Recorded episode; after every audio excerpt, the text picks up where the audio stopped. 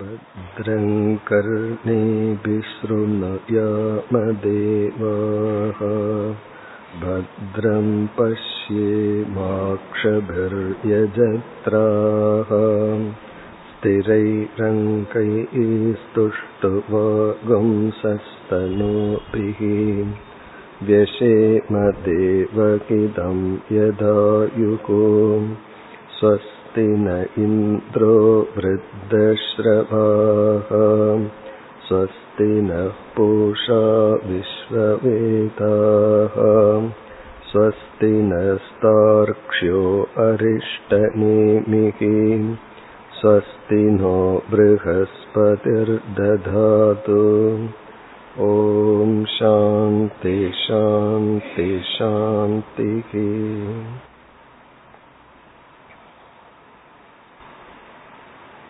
ஸ்ரத்தா பக்தி தியானயோகாத் அவேகி என்று பிரம்மதேவர் ஆஸ்வலாயனருக்கு ஸ்ரத்தை என்ற யோகத்தினாலும் பக்தி என்ற யோகம் சாதனையினாலும் தியானம் என்கின்ற சாதனையினாலும் அறிந்துகொள் என்று கூறி தியானத்தை விளக்க ஆரம்பித்தார்.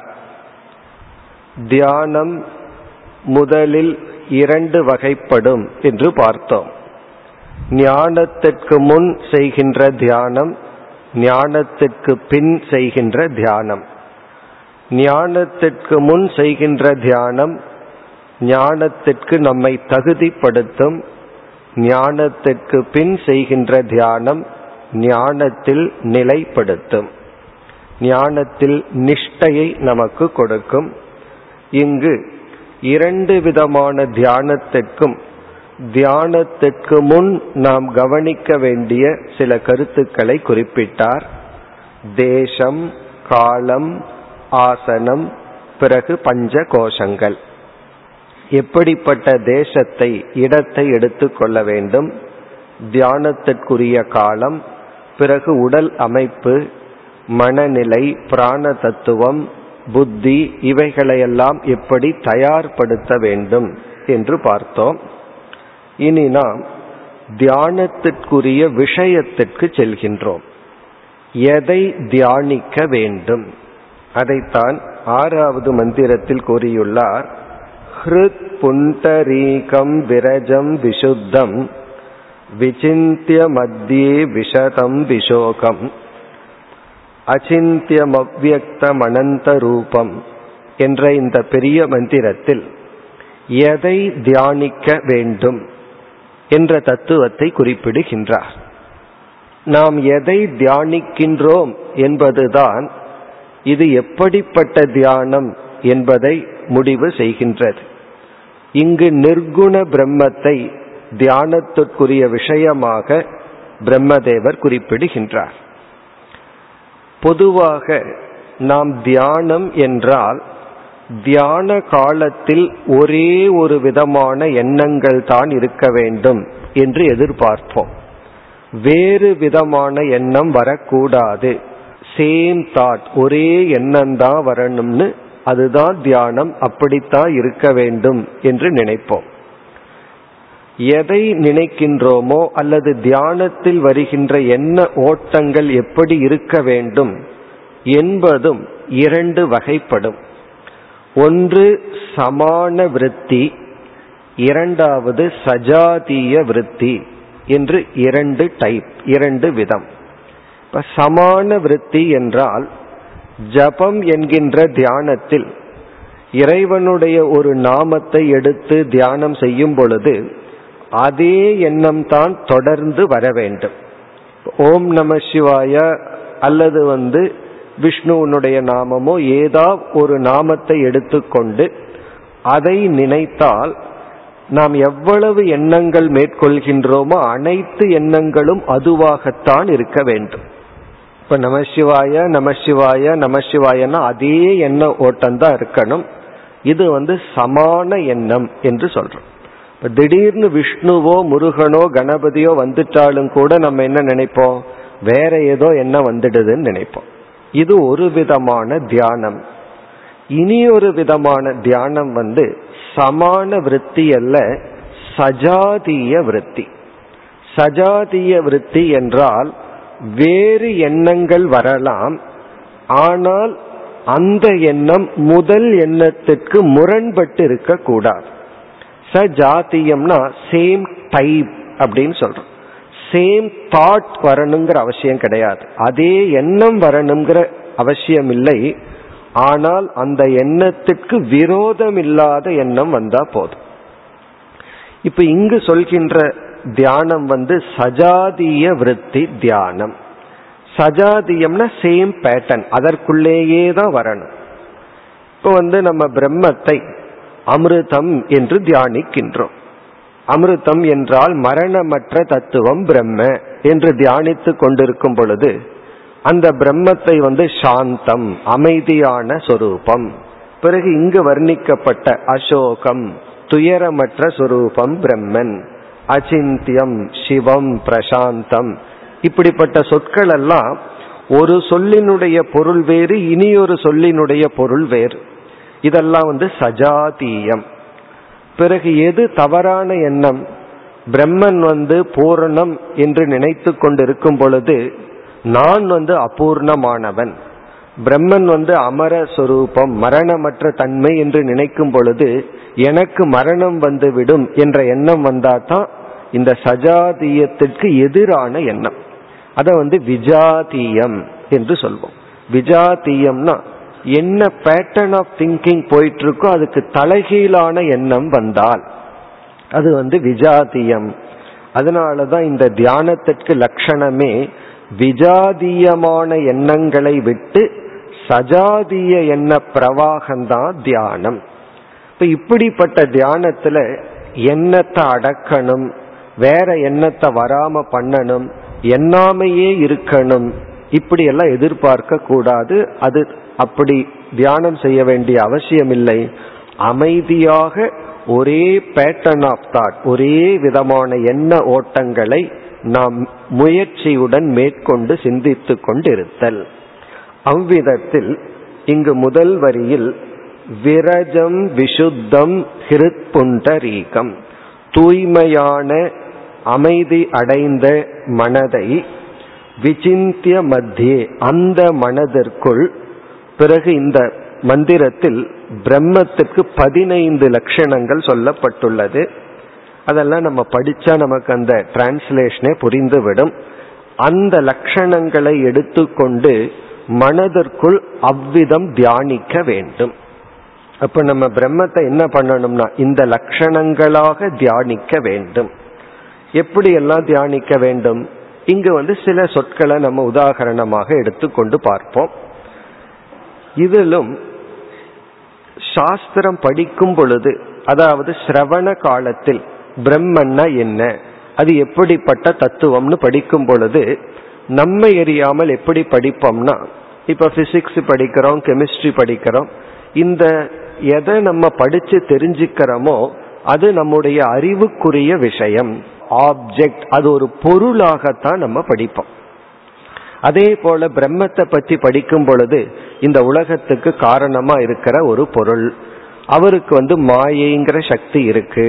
அந்த சக்தி இல்லாதையும் பிரம்மன் இருக்கு. அந்த பிரம்மத்துக்கு இப்படிப்பட்ட தன்மை இருக்கின்றது என்று பிரம்மத்தை பற்றி படிக்கும் பொழுது மற்ற பொருள்களை படிக்கிறது போல பிரம்மத்தையும் ஒரு பொருளாக படிச்சுட்டு இருப்போம். பிறகு வந்து அந்த பிரம்மத்திற்கும் நமக்கு என்ன உறவு இருக்கின்றது என்ற ஆராய்ச்சி வரும் பொழுது நம்மைய பற்றி கொஞ்சம் தனியா படிச்சுட்டு பிரம்மத்தை பற்றி தனியா படிச்சுட்டு பிறகு பார்ப்போம் இந்த இரண்டு ஒன்றாகவே இருக்குன்னு சாஸ்திரம் வந்து ஐக்கியப்படுத்தும் அதற்கு பிறகுதான் ஒரு ஞானம் வருது பிரம்மத்தை பற்றி என்னென்னலாம் டிஸ்கிரிப்ஷன் படிச்சோமோ அதே ஒரு சொரூபந்தான் இந்த உடலுக்கு ஆதாரமா இருக்கிற ஆத்மாவுக்கு இருக்குன்னு தெரிஞ்சதுக்கு அப்புறம் ஒரு அறிவு நமக்கு ஏற்படுகிறது. நம்ம இவ்வளவு நாளா ஒரு பொருளாக படித்த பிரம்மன் அது ஒரு பொருள் அல்ல அதுவே நம்முடைய சொரூபம். பிறகு இந்த ஞானத்தை அடைஞ்சதற்கு பிறகு நம்ம வந்து பிரம்மத்தினுடைய சொரூபத்தை தியானம் செய்யும் பொழுது பிரம்மத்தினுடைய தன்மைகளை மனதில் கொண்டு வந்து தியானம் செய்யும் பொழுது நம்ம தியானம் எப்படி இருக்க வேண்டும் என்றால் பிரம்மத்தினுடைய லட்சணங்களை எல்லாம் என்னுடைய லட்சணம் என்று தியானிக்க வேண்டும். அதுதான் இங்க வந்து குறிப்பிடத்தக்க அல்லது முக்கியமான விசேஷம். பிரம்மத்தை படிக்கிற காலத்துல ஆரம்பத்துல ஒரு ஆப்ஜெக்ட போல படிக்கலாம். பிரம்மன் ஒன்று இருக்கு. அதனுடைய தன்மைகள் இது ஆனால் இதே பிரம்மத்தை தியானிக்க ஆரம்பித்தால் பிரம்மத்தை இப்படி தியானிக்கிற ஒரு பொருளாக தியானிக்கிறேன்னு எடுத்துக்கொள்ளாமல் அந்த பிரம்மத்தை நானாக தியானிக்கின்றேன். அப்படி என்றால் இங்கு கொடுக்கப்பட்டுள்ள பதினைந்து லட்சணங்களும் பிரம்மத்தை போதிக்கின்ற சொற்கள் அல்ல என்னை எனக்கு ஞாபகப்படுத்துகின்ற சொற்கள். அப்ப இந்த சொற்களை எல்லாம் நம்ம நம்மீது எடுத்துக்கொள்ள வேண்டும். பிரம்மன் முதல் சொல் வந்து விஷதம். பிரம்ம விஷதம் என்றால் விஷதம்ங்கிற சொல்லுக்கு பரிசுத்தமானது தூய்மையானது. பிரம்மன் தூய்மையான சொரூபம்னு தியானிக்கும் பொழுது நான் தூய்மையான சொரூபம். என்னிடமிருந்து வேறுபடாத அந்த பிரம்மன் விசுத்தம் இப்ப இந்த தியானத்தை என்ன தியானிக்கிறோம் நாம? நான் தூய்மையானவன். ஏன் இப்படி தியானிக்கின்றோம்? நம்ம பழைய சிந்தனையில நான் அசுத்தமானவன் நான் பாபி எனக்கு பாப புண்ணியம் இருக்கு என்னுடைய மனதில் அசுத்தம் இருக்கு என்றெல்லாம் நினைச்சிட்டு இருக்கோம் இப்ப விசாரம் எல்லாம் பண்ணி உடல் மனம் இதற்கெல்லாம் அசுத்தம் இருக்கு. ஆனால் உண்மையில் நான் தூய்மையான பிரம்ம விஷதம் பிறகு விஷோகம் அடுத்தது வந்து எனக்கு துயரம் என்பதே கிடையாது. நான் பிரம்மத்தை புரிஞ்சுட்டேன் மோட்சத்தை அடைஞ்சிட்டேன் ஆனா துயரப்படுறேன் அப்படின்னா மோட்சத்தை அடையலின்னு அர்த்தம். ஆகவே விஷோகம் என்றால் நான் துயரத்திலிருந்து விடுதலை அடைந்தவன். பிறகு யார் துயரப்படுகின்றார்கள்? இந்த உடல் மனம் புத்தி இதுக்குத்தான் சுகதுக்கம் எல்லாம் உண்டே தவிர எனக்கு இல்லை. பிறகு அச்சிந்தியம். இதெல்லாம் பிரம்மத்துக்கான லட்சணம். ஆனா நமக்கான லட்சணம். அச்சிந்தியம் என்றால் என்னை யாரும் புரிந்து கொள்ள முடியாது. முதல்ல படிக்கிற காலத்துல பிரம்மனை வந்து புரிஞ்சுக்க முடியாதுன்னு படிப்போம். இங்க வந்து அகம் அச்சிந்திய சொரூபக. என்னை யாராலும் சிந்தித்து புரிந்து கொள்ள முடியாது. நம்முடைய சம்சாரமே நம்முடைய துயரமே என்ன மற்றவர்கள் புரிந்து கொள்ளவில்லை அப்படிங்கிறது தான் நமக்கு பெரிய காரணமா இருக்கும் துயரத்து.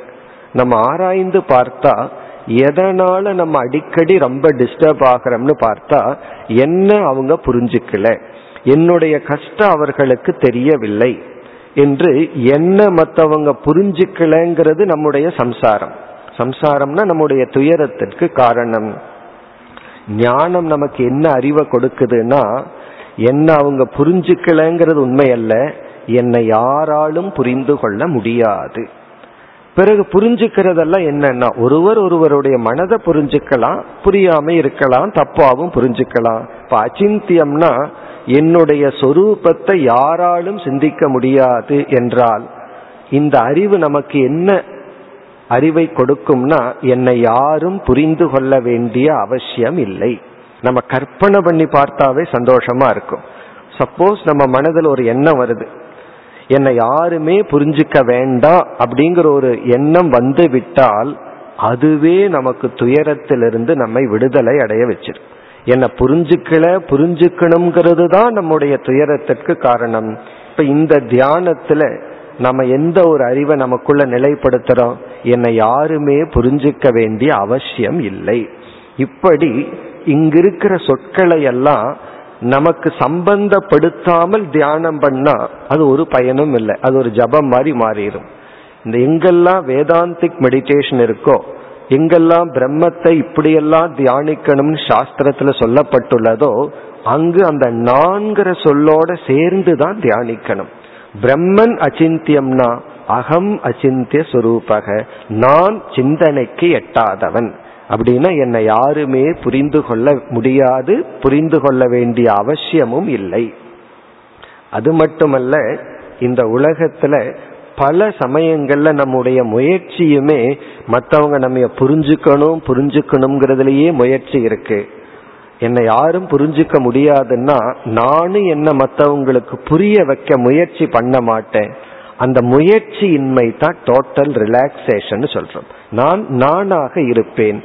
பிறகு மற்றவங்க எதை புரிஞ்சு கொள்ளலாம் என்ன மனசை புரிஞ்சுக்கலாம் என்னுடைய சூழ்நிலையை புரிஞ்சுக்கலாம். என்னை யாராலும் புரிந்து கொள்ள முடியாது. அச்சிந்தியம். பிறகு அவ்வியக்தம். என்னுடைய உண்மையான தன்மை என்னுடைய இந்திரியத்திற்கும் வரவில்லை உலகத்திற்கும் வரவில்லை. பிறகு அனந்த ரூபம். அனந்த ரூபம்னா நான் ஏகம் நான் ஒருவனாக உள்ளேன் அல்லது பிரம்மன் ஒன்றாக உள்ளது அதே பிரம்மன் அல்லது அதே நான் மாயா சக்தியுடன் சேரும் பொழுது அனந்தமாக அனைத்துமாக உள்ளேன். இப்ப நான் ஒருத்தன் அதே சமயத்தில் நானே விதவிதமாக உலகமாக உள்ளேன். இப்ப இந்த பதினைந்து சொற்கள் அதுல சிலவற்றை மட்டும் இப்ப நம்ம பார்க்கிறோம். இதுல எல்லாம் நம்ம நம்ம நான்கிறத சம்பந்தப்படுத்தி பார்க்கணும். பார்த்து நம்ம மனதுல எதெல்லாம் நமக்கு வந்து ஆழ்ந்து நமக்கு துயரத்தை கொடுத்துட்டு இருக்கோ அந்த துயரத்தை நீக்க இந்த அறிவை பயன்படுத்த வேண்டும். அதாவது நமக்கு வர்ற துயரத்தை நீக்கிறதுக்கு நம்ம எத்தனையோ உபாயங்களை பயன்படுத்துவோம். அதெல்லாம் எதற்குனா துயரத்தை நீக்கிறதுக்கு. ஆனா இங்க வேதாந்தத்துல அறிவின் மூலமாக நாம் துயரத்தை நீக்க முயற்சி செய்கின்றோம். காரணம் என்னன்னா துயரத்திற்கு காரணமே அனர்த்த சிந்தா என்று சொல்வார்கள். தவறான எண்ணங்கள் தான் நம்மை துயரப்படுத்துகின்றது. இங்க நம்ம துயரம்னு சொல்வது உடல் வழிய சொல்லவில்லை. உடல்ல ஒரு துயரம் வந்து அதற்கு தகுந்த சொல்யூஷன் இங்கு மனதினால் நமக்கு ஏற்படுத்தி கொள்கின்ற துயரத்தை கூறுகின்றோம். அந்த துயரத்தை நீக்குவதற்குத்தான் இப்படிப்பட்ட தியானங்கள். பிறகு வந்து சிவம் பிரசாந்தம் அமிர்தம் இந்த சொற்கள் எல்லாம் தியானத்திற்குரிய சொற்கள். சிவம்னா நானே மங்கள சொரூபம். நான் வந்து அமங்கலமானவன் அல்ல. பிரசாந்தம்னா நான் அமைதியடைந்த சொரூபம். இந்த உடல் செயல்பட்டு இருக்கு மனது செயல்படுகிறது புத்தி செயல்படுகிறது. பிறகு அது சில நேரத்தில் ஓய்வெடுக்கின்றது. நான் என்றும் செயலற்றவன் நான் என்றும் சாந்த சொரூபம். இவ்விதம் சிதானந்தம் அரூபம் அத்புதம். கடைசியில இந்த மந்திரம் எப்படி முடிக்கின்றது? நான் அத்புத ஸ்வரூபம் தமிழ் வார்த்தை தமிழ்லையும் இந்த வார்த்தையை பயன்படுத்துறோம். சமஸ்கிருதத்துல அத்புதம்னு ஒரு சொல்ல இருக்கு. தமிழ்ல சாதாரணமா ரொம்ப அற்புதமா இருக்குன்னு சொல்லுவோம். ரொம்ப அற்புதமா இருக்குன்னா விளக்க முடியாமல் அழகாக பெருமையாக உள்ளது. எதையாவது அற்புதமா இருக்கு அப்படின்னு சொன்னா அந்த அற்புதம்ங்கிறதுக்கு நம்ம விளக்கவே வேண்டாம். அதனுடைய அர்த்தம் நமக்கு விளங்கும். பிறகு இந்த உலகத்துல அற்புதமானது யாருன்னா நான் தான் அல்லது பிரம்மன் தான் என்று இந்த மந்திரத்தில் தியானத்திற்கான ப்ரிப்பரேஷன் தியானத்திற்கான ஏற்பாடுகளை கூறி எப்படிப்பட்ட சொரூபத்தை தியானிக்க வேண்டும் என்று கூறப்பட்டுள்ளது. இப்ப இதை வந்து நம்ம ஒரு விதமான நிதித்தியாசனம் என்று கூறுகின்றோம். இப்ப நிதித்தியாசனம்ங்கிற தியானம் பல வகைப்படும். ஞானத்தை அடைஞ்சதற்கு அப்புறம் ஞானத்தை நிலைப்படுத்துவதற்கு நாம என்னென்னலாம் செய்யறோமோ அதெல்லாம் நிதித்தியாசனம்னு சொல்றோம். அது அமர்ந்தும் நம்ம செய்யலாம். அல்லது சாஸ்திரத்தை முதல்ல கேட்கிறோம். ஃபர்ஸ்ட் டைம் வந்து அறியாமையோட நம்ம சிரவணம் பண்றோம். அப்போ அந்த சிரவணம்ங்கிறது சாஸ்திரத்தை கேட்டல்ங்கிறது அறிவை கொடுக்கும் சாதனையா பயன்படுகிறது. ஏற்கனவே கேட்டாச்சு நமக்கு புரிஞ்சாச்சு. அதற்கு பிறகு மீண்டும் கேட்கணும்னு மனசு தோணுது. மீண்டும் மீண்டும் சாஸ்திரத்தை கேட்கிறோம். சில பேர் ஒரு உபனிஷத்தை பத்து முறை பன்னிரெண்டு முறை திரும்ப திரும்ப கேட்பார்கள். இப்போ ஒரு முறை கேட்டது தான் ரெண்டாவது முறையும் கேட்கிறோம். ஆனா அவர்களுடைய அனுபவத்துல ஒவ்வொரு முறையும் கேட்கும்போது ஒவ்வொரு மாதிரி அறிவு வருதுன்னு சொல்கின்றார்கள். அதுவும் உண்மைதான். இப்ப ஏன் இரண்டாவது முறை மூன்றாவது முறை கேட்கிறோம்னா ஒரு முறை கேட்கும் பொழுது ஒரு சில கருத்துக்கள் தான் உள்ள போயிருக்கும் ஒரு புதிய கருத்து உள்ள போயிட்டோம்னா இப்போ ஒரு மணி நேரம் நம்ம வகுப்பு கேட்கிறோம் அதுல ஒரு விஷயத்த புரியாம கஷ்டப்பட்டுட்டு இருப்போம். திடீர்னு அந்த ஒரு பத்தாவது நிமிஷத்துல ஒரு கருத்து உள்ள போய் புரிஞ்சிடுதுன்னா அந்த நேரத்துல மனசு நிறைஞ்சிடும் என்ன ஒரு குழப்பத்தில் இருந்திருக்கிற ஒரு குழப்பம் தெளிவாயாச்சு. பிறகு மீதி ஐம்பது நிமிஷம் என்ன பேசினாலும் காதில் விழுகாது. ஏன்னா சந்தோஷம் வந்தாச்சு. ஒரு தெளிவு வந்தாச்சு. பிறகு அடுத்த முறை கேட்கும் பொழுதுதான் வேறொரு கருத்து நமக்கு உள்ள போகும். அப்ப நிதித்தியாசனம் என்றால் வெறும் தியானம் மட்டுமல்ல மீண்டும் மீண்டும் சாஸ்திரத்தை கேட்கறதே ஒரு விதமான தியானம். அதாவது மீண்டும் மீண்டும் கேட்கலாம் அல்லது கேட்டதை நமக்குள்ளேயே ரிஃப்ளெக்ட் பண்ணலாம். கேட்டதை நம்மளுடைய மெமரியிலிருந்து சித்தத்திலிருந்து எடுத்து ரீகலெக்ட் பண்றது ஒரு தியானம். அது இங்கு சொல்லப்படுகிறது. அல்லது மீண்டும் மீண்டும் நம்ம கேட்கலாம். ஃபர்ஸ்ட் டைம் கேட்கறது ஞானத்திற்காக இரண்டாவது முறை மூன்றாவது முறை கேட்கறது ஞானத்திற்காக அல்ல. அந்த ஞானத்தை நாம் ரிமைண்டர்னு சொல்றோம். ஞாபகப்படுத்தி கொள்வதற்காக. இப்ப முதல் முறையா ஒருவன் வந்து ஒரு சினிமாவை பார்க்கிறான். ஃபர்ஸ்ட் எல்லாம் அந்த படத்தை பத்தி நல்லா இருக்குன்னு சொன்னோடனே பார்க்கும் பொழுது அவன் ரெண்டு பர்பஸுக்கு பார்க்கிறான். அதுல என்னதான் இருக்குங்கிற ஞானம் பிறகு என்ஜாய் பண்றான். பிறகு அவனே இரண்டாவது முறை மூன்றாவது முறை எதற்கு பார்க்கிறான்னா அறிவுக்காக பார்க்கவில்லை. அது ஃபர்ஸ்ட் டைமே அறிவு வந்தாச்சு. அந்த படத்துல என்ன கதை என்ன பாட்டுங்கிற அறிவு வந்தாச்சு. பிறகு ஏன் இரண்டாவது முறை மூன்றாவது முறை பார்க்கிறோம்? அது அறிவுக்காக அல்ல அதை அனுபவிப்பதற்காக. அதே போல சாஸ்திரத்தை வந்து அதனாலதான் ந சகிருத் சிரவணம் என்று சொல்வார்கள். ஒரு முறை கேட்டா போதாது. பல முறை நம்ம கேட்கணும். அந்த இரண்டாவது முறை மூன்றாவது முறை கேட்பதும் ஒரு விதமான தியானம். இப்ப இவ்விதம். இப்ப இந்த ஆறாவது மந்திரத்தில் தியானத்திற்குரிய விஷயம் நிர்குண பிரம்மனாக கூறி இந்த உலகம்ங்கிறது ஒன்று இல்லை. நான் மட்டும்தான் இருக்கின்றேன். நான் மரணமற்றவன் பூர்ணமான சொரூபன் என்றெல்லாம் கூறி முடித்தார். இனி நாம் அடுத்த ஏழாவது மந்திரத்திற்கு செல்ல வேண்டும். அதாவது பத்தாவது மந்திரம் வரை எப்படியெல்லாம் தியானிக்க வேண்டும் என்று தியானத்திற்குரிய விஷயத்தையே கூறி வருகின்றார். இனி ஏழாவது மந்திரத்திற்கு சென்றால் உமா சகாயம் பரமேஸ்வரம் பிரபும் திரிலோச்சனம் நீலகண்டம் பிரசாந்தம் தியாத்வா முனிர் கச்சதி பூதயோனிம். சமஸ்த சாட்சிம் தமச பரஸ்தாத். இப்ப இந்த மந்திரம் நிர்குண பிரம்மத்திலிருந்து நம்ம கீதையில வந்து மூன்று படின்னு பார்த்தோம். நிர்குண பிரம்மத்தை தியானித்தல் விஸ்வரூபத்தை தியானித்தல் இஷ்ட தேவதையை தியானித்தல் சொல்லி. இதற்கெல்லாம் ஆதாரம் இந்த உபனிஷத்திலேயே இருக்கின்றது. பகவான் வந்து உபனிஷத்தில் இருக்கிற கருத்தை எடுத்து தான் கூறியுள்ளார். இங்கு வந்து அந்த இஷ்ட தேவதை தியானத்தை பிரம்மதேவர் குறிப்பிடுகின்றார். சில சமயங்களில் நிர்குண பிரம்மத்தை நமக்கு தியானிக்க வேண்டும் என்று தோன்றவில்லை என்றால் நம்ம வந்து சகுண பிரம்மத்தை தியானிக்க வேண்டும். இந்த தியானிக்கிறதும் சாஸ்திரம் கேட்கறதும் நம்முடைய மனநிலையை பொறுத்து தான் எடுத்துக்கொள்ள வேண்டும். நம்ம கேட்கணும்னு தோணுச்சுன்னா கேட்கணும். கேட்க வேண்டான்னு தோணுச்சுன்னா கேட்க கூடாது தியானிக்கணும்னு தோணுச்சுன்னா தியானிக்கணும். இன்னைக்கு தியானம் வேண்டான்னு தோணுச்சுன்னா தியானிக்க கூடாது அதனாலதான் சாஸ்திரம் கேட்டல்ங்கிற சாதனையையும் தியானம்ங்கிற சாதனையையும் எதற்கு ஒப்பிடுவார்கள்? உனக்கு எப்ப சாப்பிடணும்? அப்படின்னு ஒரு கேள்வி வந்தா நம்மள என்ன முடிவு பண்ணியிருக்கோம்? எட்டு மணி ஆனா சாப்பிடணும் ஒரு மணி ஆனா சாப்பிடணும்னு டைமை வச்சிருக்கிறோம். ஆனா வந்து உடல் ஆரோக்கியத்தை பற்றி ஆராய்ச்சி செய்பவர்கள் என்ன சொல்கிறார்கள்? டைம் முக்கியம் அல்ல எப்ப நீ சாப்பிடணும் என்றால் எப்ப பசிக்குதோ அப்பதான் சாப்பிடணும். இது ஒரு முக்கியமான நிபந்தனையாக அதாவது இந்த உடல் ஆரோக்கியத்தை பற்றி ஆராய்பவர்கள் கூறுகின்றார்கள். இது முற்றிலும் உண்மை.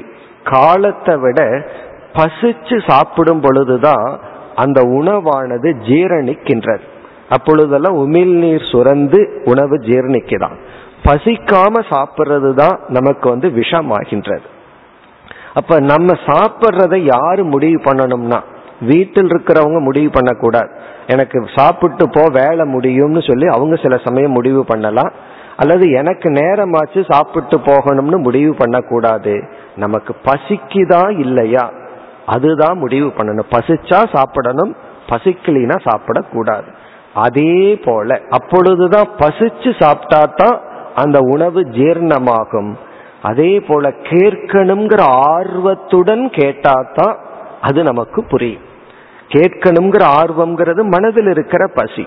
அதே போல தியானம் பண்ணணுங்கிற ஒரு ஆர்வத்துடன் தியானம் பண்ணாதான் தியானம் பண்ண முடியும்.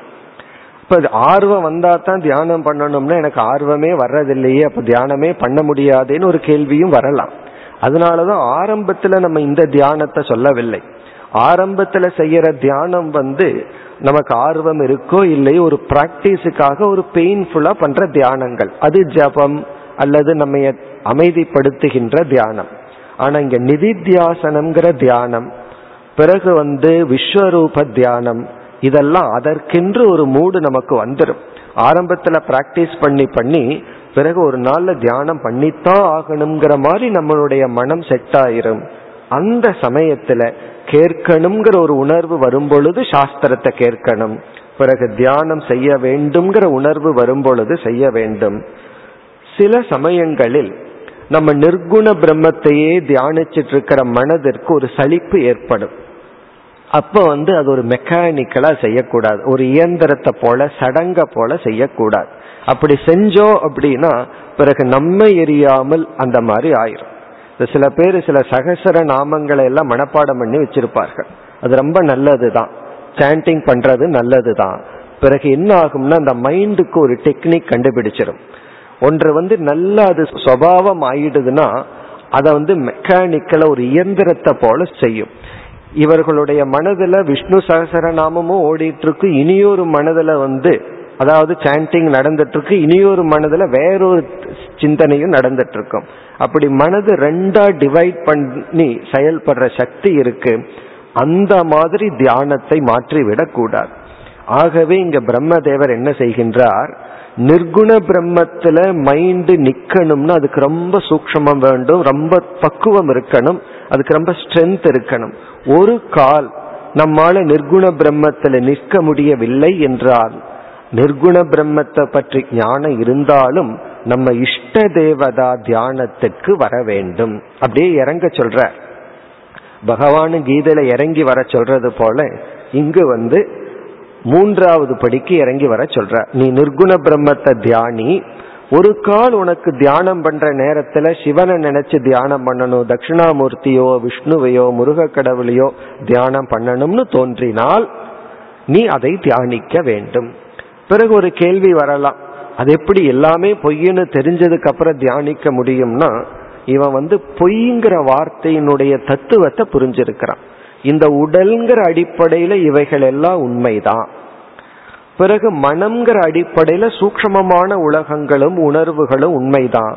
இந்த அபிமானத்தை கடந்ததற்கு பிறகுதான் இவைகள் பொய்யே தவிர இந்த மித்தியா பொய் அப்படிங்கறத எந்த இடத்துல அப்ளை பண்ணணுங்கிறது ரொம்ப முக்கியம். அதனாலதான் ஒரு இடத்துல வந்து ஞானிக்கு பலவிதமான அகம் என்று ஒரு வித்யாரண்ய சுவாமி எழுதுறார்.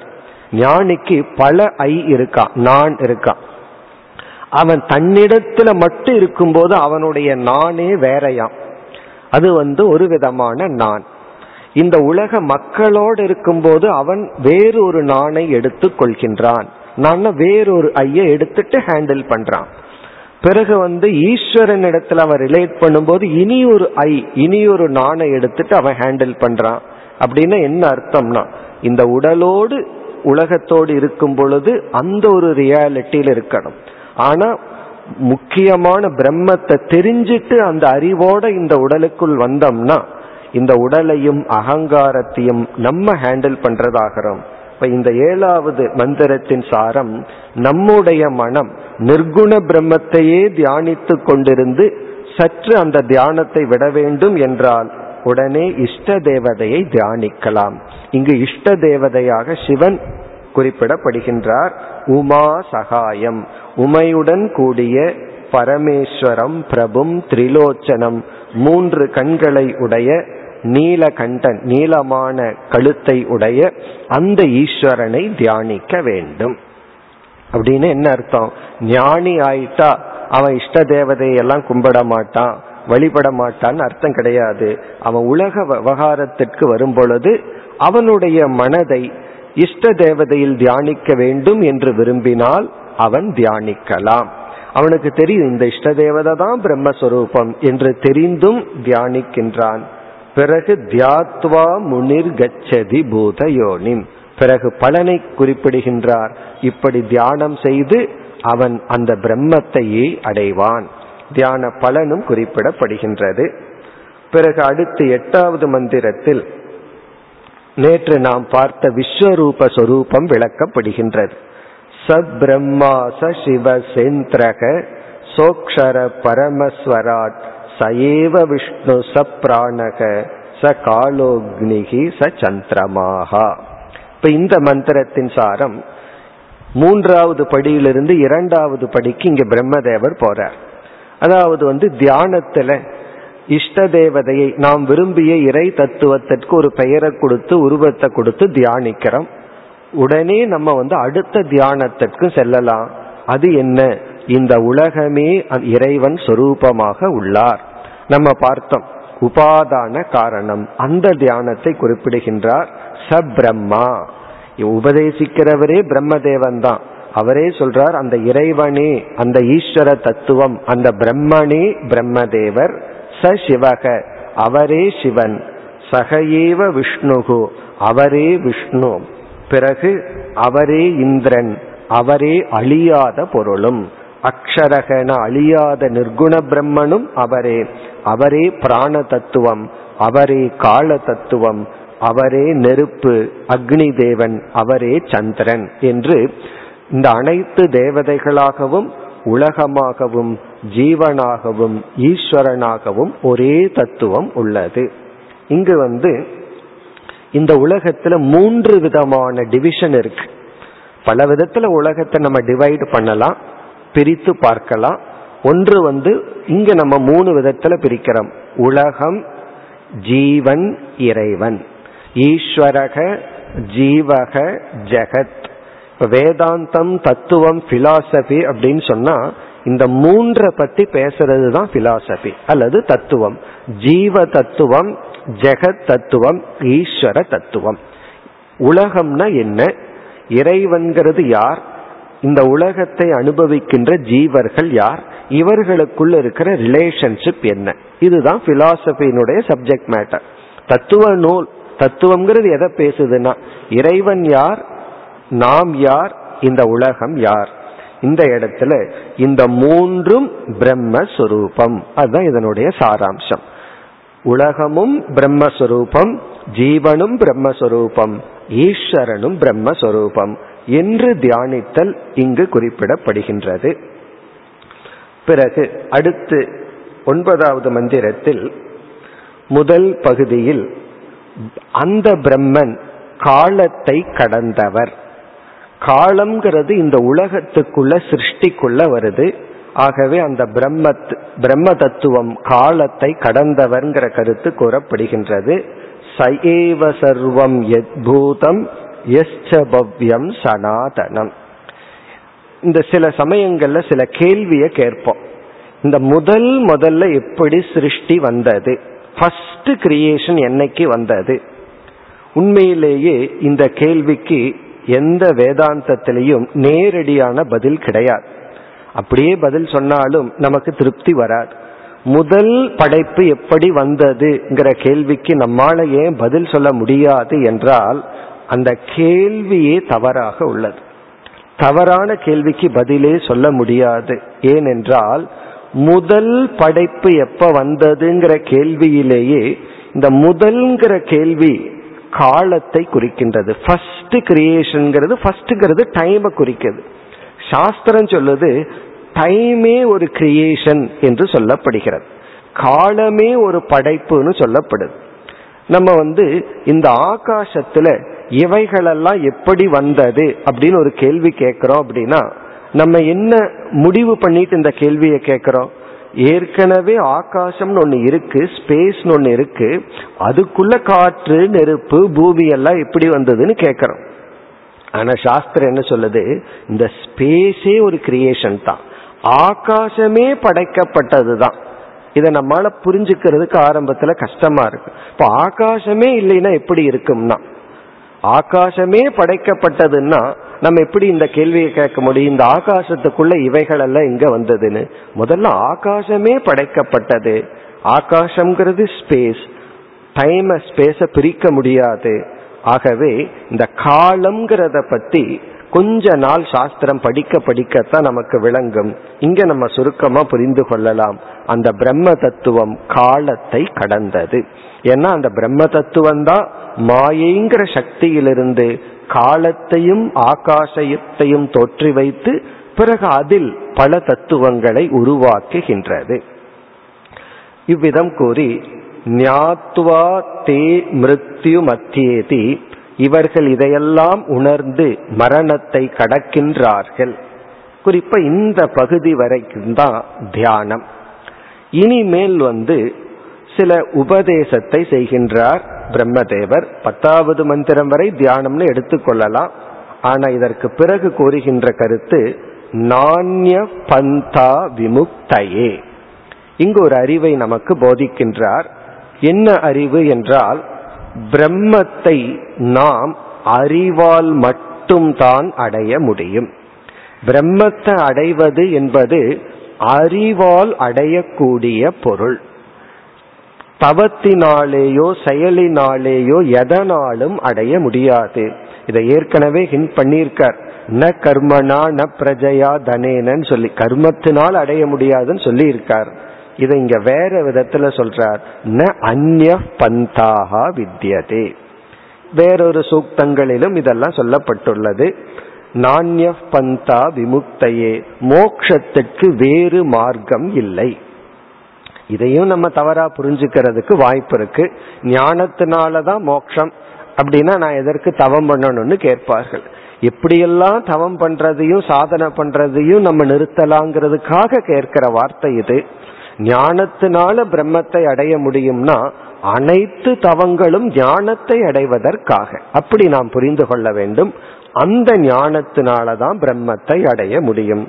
அதுக்கு நம்ம இங்க ஒரே ஒரு லாஜிக்கை மட்டும் பார்ப்போம்.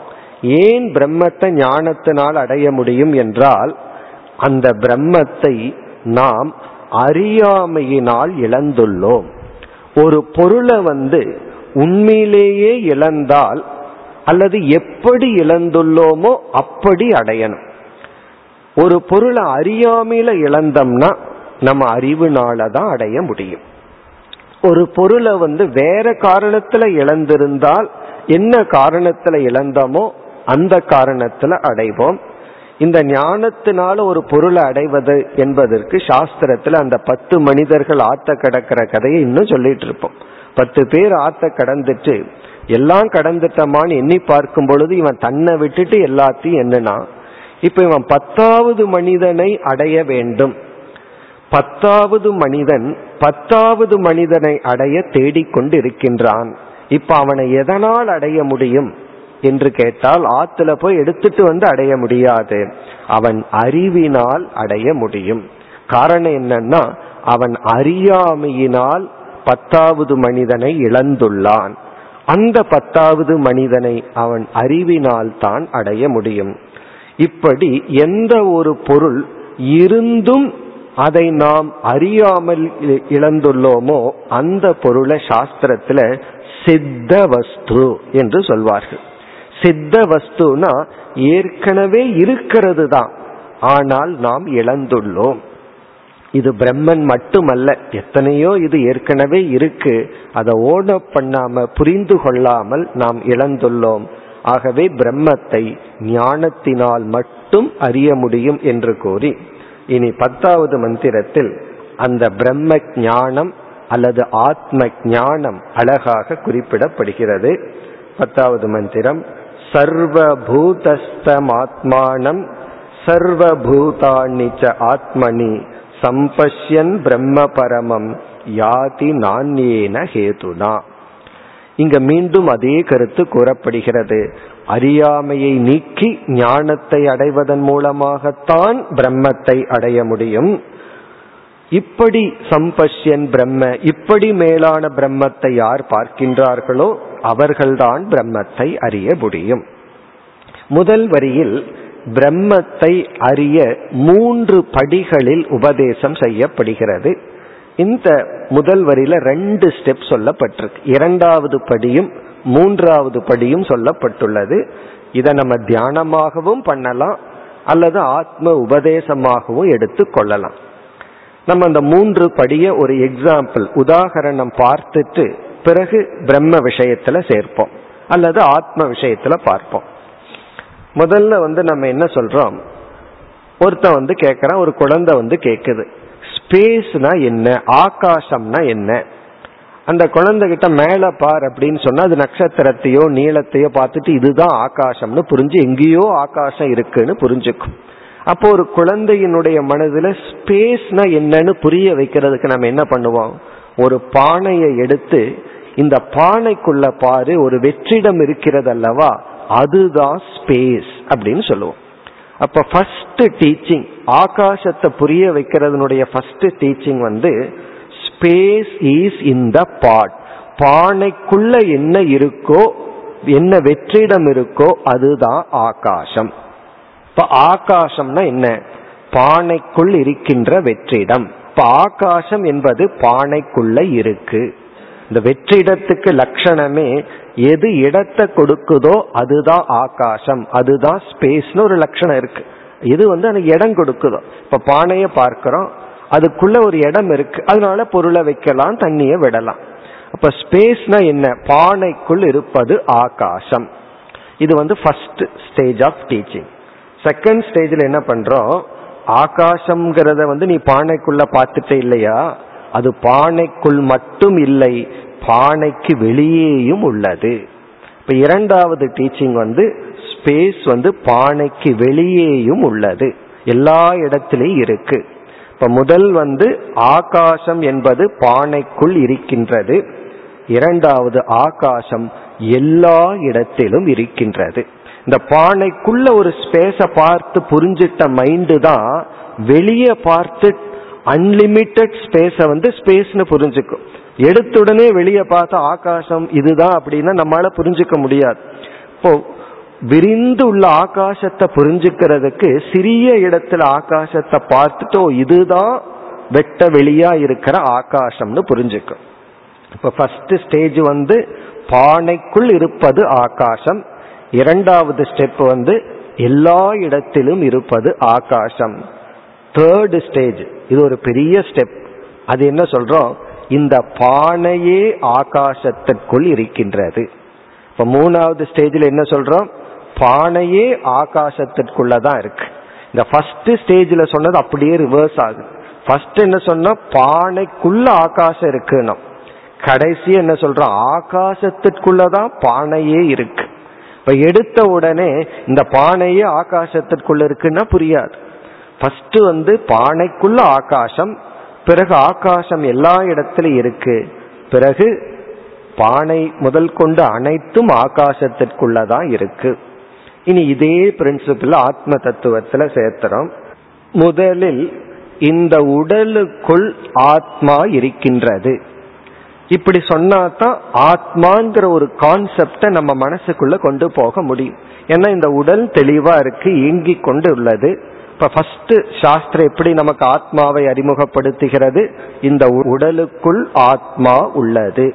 இப்ப ஆத்மா வந்து உடலுக்குள்ளதான் இருக்கு. அடுத்தது என்ன சொல்லுது? இந்த ஆத்மா வந்து ஒரு உருவத்துடனோ தன்மையுடனோ இருந்தா இந்த உடலுக்குள்ள அடங்கும்.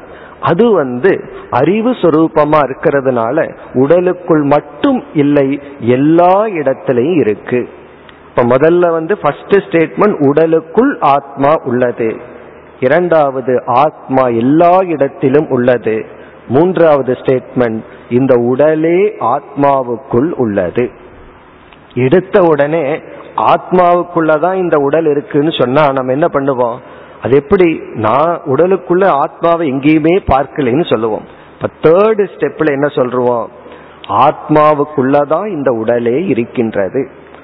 இதுல இரண்டாவது ஸ்டெப்பு மூன்றாவது ஸ்டெப்புக்குள்ள என்ன வேற்றுமை என்றால் ஆத்மாவுக்குள்ளதான் உடலே இருக்குன்னு சொல்லும் பொழுது உடல் ஆத்மாவை சார்ந்துள்ளது. ஆத்மா உடலை சார்ந்தில்லை. எது சார்ந்திருக்கின்றதோ அது மித்தியா. அது உண்மை அல்ல. சார்ந்திருப்பது பொய் தானாக இருப்பது சத்தியம். நம்மைய சார்ந்து நிழல் இருக்கு. ஆகவே நிழல் பொய் நாம சத்தியம். நம்முடைய உடல் உண்மை நிழல் பொய். எது ஒன்றை சார்ந்திருக்கிறதோ அது உண்மை அல்ல. ஃபர்ஸ்ட் வந்து உடல் அதை சார்ந்த ஆத்மா இருக்கு. பிறகு ஆத்மா எல்லா இடத்துலையும் இருக்கு. பிறகு உடல் எல்லாமே ஆத்மாவை சார்ந்துள்ளது. இந்த கருத்து தான் முதல் வரியில் கூறப்பட்டுள்ளது. சர்வபூதஸ்தமாத்மானம். இங்க இரண்டாவது ஸ்டேஜிலிருந்து வருகின்றது வருகின்றது. சர்வபூதஸ்தமாத்மானம். தன்னுடைய ஆத்மாவை அனைத்து ஜீவராசிகளிடத்திலும் யார் பார்க்கின்றார்களோ இந்த உடலுக்குள் இருக்கிற அதே ஆத்மாதான் எல்லா ஜீவராசிகளுக்குள்ளும் அனைத்திலும் இருக்கின்றது. இது வந்து செகண்ட் ஸ்டேஜ் ஃபர்ஸ்ட் வந்து உடலுக்குள்ள ஆத்மா இருக்குங்கிறத விட்டுட்டு அடுத்தது என்ன சொல்றார்? இதே உடலுக்குள் இருக்கிற ஆத்மா தான் எல்லா உடலுக்குள்ளும் இருக்கின்றது. ஒரே ஆத்மா தான் எல்லா உடலுக்குள்ளும் இருக்கின்றது. உடனே அந்த ஸ்டேட்டை மாற்றுறார் மூணாவது படிக்கு பிரம்மதேவர் வருகின்றார். சர்வ பூதாணிச்ச ஆத்மனி. எல்லா உடல்களும் ஆத்மாவுக்குள் இருக்கின்றது. முதல்ல என்ன சொன்னோம்? இந்த ஆத்மா தான் எல்லா உடலுக்குள்ள இருக்கு. எல்லா இடத்துலையும் இருக்கு. பிறகு அனைத்தும் இந்த ஆத்மாவிடம் இருக்கின்றது. இந்த உண்மையை யார் பார்க்கின்றார்களோ அவர்கள் பிரம்மத்தை அடைகின்றார்கள். அவர்கள் இந்த ஞானத்தினால்தான் பிரம்மத்தை அடைகின்றார்கள். இப்ப இத்துடன் தியானம் என்ற பகுதி நிறைவு பெறுகின்றது. தியானம் என்பது என்ன? எதை தியானிக்க வேண்டும்? என்றெல்லாம் முதலில் கூறினார். உபனிஷத்துல வந்து டீச்சிங் வந்து ஸ்டெப் பை ஸ்டெப்பா இருக்காது உபனிஷத்துங்கிறது எப்படி என்று உதாகரணம் சொல்வார்கள். அப்படியே வனத்துல போற மாதிரி. காட்டுல போனோம் அப்படின்னா எந்த மரங்களும் ஆர்டரா இருக்காது. அதுக்குன்னு ஒரு அழகு இருக்கு.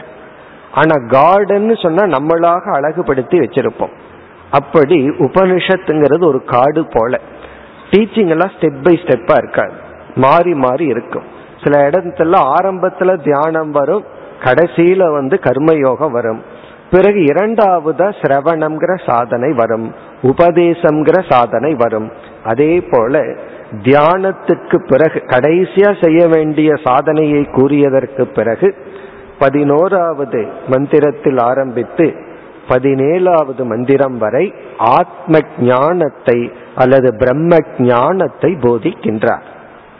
இந்த பகுதியை ஸ்ரவணம் அல்லது டீச்சிங். இப்ப இந்த பகுதி தான் ரியல் டீச்சிங். அவர் கேட்ட கேள்விக்கு டீச்சிங் இங்க தான் ஆரம்பம் ஆகின்றது. டீச்சிங்னா உபதேசம். அதாவது வந்து என்ன கேட்டார்? எந்த பிரம்மத்தை அடைந்தால் நம்ம வந்து ஒரு வித்வான் வந்து பாப புண்ணியத்தை நீக்கி மகிழ்ச்சி அடைகின்றானோன்னு சொன்னார். அந்த பிரம்மத்தை இந்த பதினோராவது மந்திரத்தில் ஆரம்பிச்சு பதினேழாவது மந்திரம் வரை உபதேசம் செய்கின்றார். இப்ப நமக்கு இப்ப கிடைக்கிற பகுதி தான் ஆத்ம ஞானம் அல்லது வந்து ரியல் டீச்சிங் அதை எப்படி ஆரம்பிக்கின்றார்? பதினோராவது மந்திரத்துல வந்து டீச்சிங்க்கு உபதேசத்திற்கான ஒரு முகவுரைன்னு சொல்லலாம் அல்லது ஒரு கம்பாரிசன் அந்த காலத்தில எல்லாம் நெருப்பை எப்படி எடுத்தார்கள்?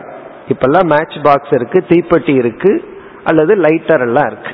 அப்ப நெருப்பை எடுக்கின்ற முறை வந்து இரண்டு மரக்கட்டைகளை உராய்வதன் மூலமாக வருகின்ற நெருப்பை எடுப்பார்கள். அந்த நெருப்பு பொரிய எடுத்து தான் யாகம் பண்றதோ பூஜை பண்றதோ அப்படி இருந்தது. அந்த உதாகரணத்தை இங்கு எடுத்துக் கொள்கின்றார்கள். இரண்டு மரக்கட்டையை உரைத்து அதனால வருகின்ற நெருப்பு எப்படியோ அவ்விதத்தில் ஒரு விதமான விசாரத்தை நாம் மேற்கொண்டு ஞானத்தை அடைகின்றோம். இப்ப சாஸ்திரம் கேட்கறது விசாரம் பண்றது அப்படிங்கிறது நெருப்பை எடுப்பதற்கு உதாகரணம். அந்த எக்ஸாம்பிள் இங்க சொல்றார் ஆத்மானம் அரணிம் கிருத்துவா பிரணவம் ச உத்தராரணிம் ஞான நிர்மதன அபியாசாத் பாஷம் தகதி பண்டி தக இங்க என்ன எக்ஸாம்பிள்னு பார்ப்போம். நெருப்ப நம்ம உருவாக்குறதுக்கு ரெண்டு மரக்கட்டை. கீழே ஒன்று இரு கீழே ஒரு மரக்கட்டை இருக்கும் மேல ஒரு மரக்கட்டை இருக்கும். பொதுவாக கீழே இருக்கிற மரக்கட்டை அசையாம அப்படியே இருக்கும். மேல இருக்கிற மரக்கட்டை தான் அசைவம். இந்த ரெண்டையும் சேர்த்து அசைக்கலாம். அல்லது ஒன்ன கையில வச்சுட்டு இனி ஒன்ன உராய வைக்கலாம். இப்ப அந்த கீழ் மரக்கட்டை இருக்கின்றது அல்லவா? அதுதான் நம்முடைய மனம். நம்முடைய மனம்ங்கிறது கீழே வச்சிருக்கிற கட்டை.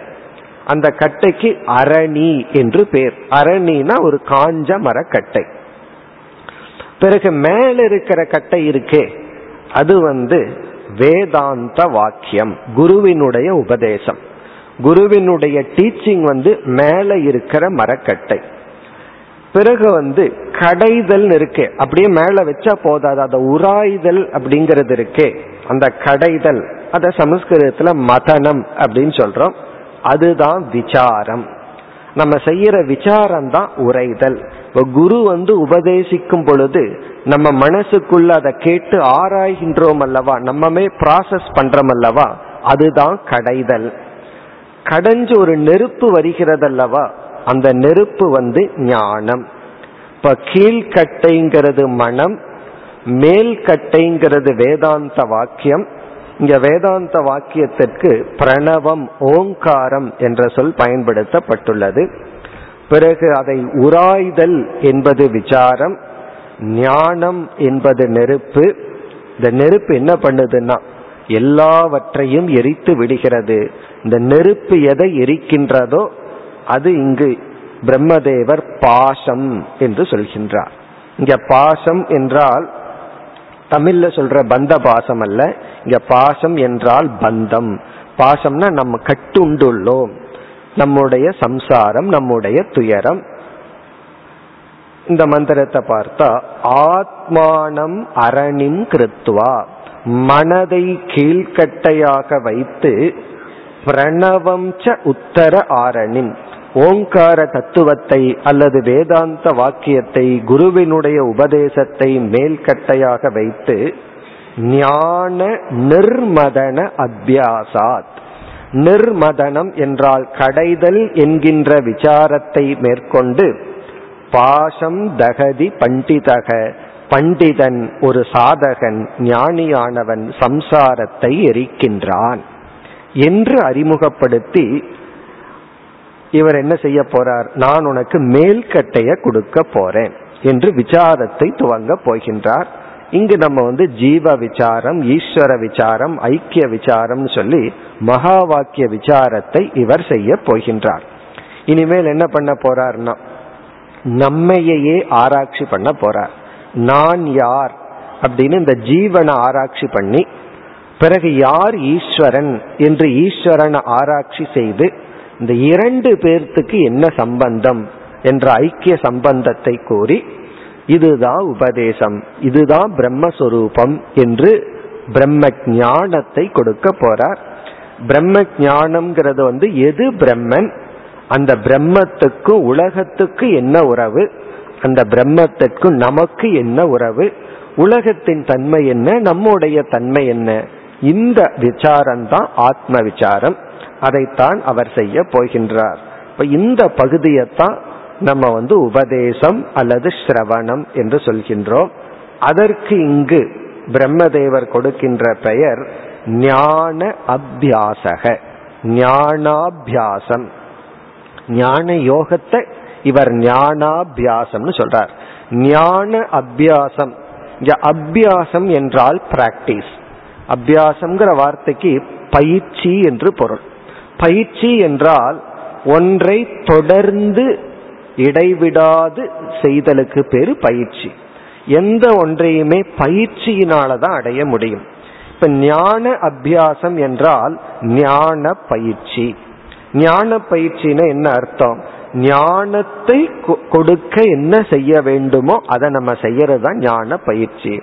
ஞானத்தை அடையிறதுக்கு என்ன செய்யணும்னா கேட்கறது சிந்திப்பதுதான் ஞானத்தை அடைய பயிற்சி. இங்க குரு உபதேசம் செய்யும் பொழுது இவர் வந்து பிரம்ம தத்துவத்தை எல்லாம் விளக்கும் பொழுது அதை நம்ம கேட்கிறோம். அப்படியே கேட்டுக்கொண்டு இருந்து எப்படிப்பட்ட மனதுடன் கேட்கணும் கேட்டு நமக்குள்ள என்ன ப்ராசஸ் பண்ணணும் அந்த ப்ராசஸ் பண்றதும் மனதுக்குள்ள அதை வச்சு சிந்திச்சு அதை வந்து திறந்த மனதுடன் கேட்டு அதை சிந்திக்கிறது தான் ஞான அபியாசம். இப்ப எவ்வளவு தூரம் ஞான அபியாசம் பண்ணணும்னா ஞானம் வரும் வரை ஞானாபியாசம் பண்ணணும். எவ்வளவு தூரம் சாப்பிடணும்னா நம்ம என்ன பதில் சொல்லுவோம்? எவ்வளவு தூரம் சாப்பிட்டா பசி நீங்குமோ அவ்வளவு சாப்பிடணும். அவ்வளவு தூரம் நம்ம கேட்கணும். இப்ப இதற்கு அடுத்து வருகின்ற பகுதி வந்து விசாரம். இப்ப என்ன செய்ய போறாருங்கிறத பார்த்துட்டு சொல்ற உபதேசத்தை நம்ம நாளை தொடரலாம். இவர் இனி செய்ய போற பயிற்சி வந்து அவஸ்தாத்ரய விவேகம் என்ற ஒரு விவேகத்தை செய்யறார் அவஸ்தாத்ரய விவேகம்னா ஜீவர்களாகிய நமக்கு மூன்று விதமான அவஸ்தைகள் உண்டு. அதாவது உறக்க நிலை கனவு நிலை விழிப்பு நிலை. இந்த அவஸ்தைகளை எல்லாம் உதாகரணமா ஒரு ஸ்டெப்பிங் ஸ்டோனா எடுத்துட்டு இதனுடைய துணை கொண்டு இந்த ஜீவனுடைய சொரூபம் தன்மை விளக்கப்படுகிறது. நான் யாருங்கிற கேள்விக்கான பதில் இந்த அவஸ்தாத்திரைய விவேகத்துல பண்ணப்படும். நம்மளுடைய அனுபவங்களை எடுத்துட்டு ஆராய்தல். அனுபவம் நமக்கு ஞானத்தை கொடுக்காது. அனுபவமே ஞானத்தை கொடுத்ததுன்னா ஒருத்தருக்கு தொண்ணூறு வயசு ஆயிருந்தா தொண்ணூறு வயசுக்குரிய ஞானம் இருக்கணும். ஆனா நம்ம அப்படி பார்க்கறது இல்லை இருபத்தஞ்சு முப்பது வயசுல இருக்கிறவனுடைய ஞானம் வந்து தொண்ணூறு வயசு ஆனவங்களுக்கு இருக்கிறது இல்லை அப்போ அனுபவம் ஞானத்தை கொடுக்காது. அனுபவத்தை ஆராயும் பொழுதுதான் நமக்கு ஞானம் ஏற்படும். அதனால இவ்வளவு வயசு எக்ஸ்பீரியன்ஸ் அப்படிங்கிறது முக்கியம் அல்ல இந்த மேனேஜ்மெண்ட்ல இந்த கான்செப்ட் இப்ப புதுசா வந்திருக்கு. முன்னெல்லாம் வந்து எக்ஸ்பீரியன்ஸின் அடிப்படையில ப்ரமோஷனும் ஜாபும் கொடுத்துட்டு இருந்தாங்க. கவர்மெண்ட்ல தான் இப்ப அது நடந்துட்டு இருக்கு. ஆனா சில நல்ல மேனேஜ்மெண்ட்ல அனுபவத்தின் அடிப்படையில ஒருத்தனுக்கு ப்ரமோஷனோ ஜாபோ அல்லது ஹையர் ஜாப் கொடுக்கறது இல்லை அவனுடைய ஸ்கில்லினுடைய அடிப்படையில எஃபிஷியன்சியினுடைய அடிப்படையில தான் கொடுக்கிறார்கள். யாராவது எனக்கு இவ்வளவு எக்ஸ்பீரியன்ஸ் இருந்துச்சுன்னா அதை இப்ப கவுண்ட் பண்றதில்லை. உண்மையும் அதுதான். இப்ப இங்கு வந்து அனுபவம் அறிவை கொடுக்காது. அனுபவத்தை ஆராய்ச்சி செய்தால் அறிவை நமக்கு கொடு கிடைக்கும். இங்க மூன்று அவஸ்தையையும் ஆராய்ச்சி செய்து ஜீவனுடைய சொரூப்பம் இதுன்னு வைப்பார். பிறகு என்ன பண்ண போறார்? இறை தத்துவத்தை ஆராய போறார். அந்த இறை தத்துவத்தை ஆராய்ந்து இறைவனுடைய உண்மையான தன்மை இதுன்னு அறைவு பண்ணுவார். பிறகு இரண்டையும் காட்ட போறார். இறைவனை ஆராய்ந்து கிடைக்கிற தத்துவம் இது ஜீவனை ஆராய்ந்து கிடைக்கிற தத்துவம் இது. இந்த இரண்டு தத்துவத்தை பார்த்தால் வேறில்லை என்பது விளங்கும். அப்படி ஜீவனு ஆராய்ந்து அறிந்த ஜீவனும் ஆராய்ந்து அறிந்த இறை தத்துவம் தான் ஒன்று. ஆராயாமல் இருக்கின்ற ஜீவனும் ஆராயாமல் இருக்கின்ற ஈஸ்வரனும் என்றும் வேறு வேறுதான். ஆராய்ஞ்சதற்கு பிறகுதான் ஒன்று இந்த ஐக்கியத்தை கொடுக்க போகின்றார். அது நம்முடைய அடுத்த விசாரம். நாளை நாம் மேற்கொள்வோம். ॐ पूर्णमधः पूर्णमिदं पूर्णात् पूर्णमुदच्छते पूर्णस्य पूर्णमादाय पूर्णमेवावशिष्यते। ॐ शान्ति शान्ति शान्तिः।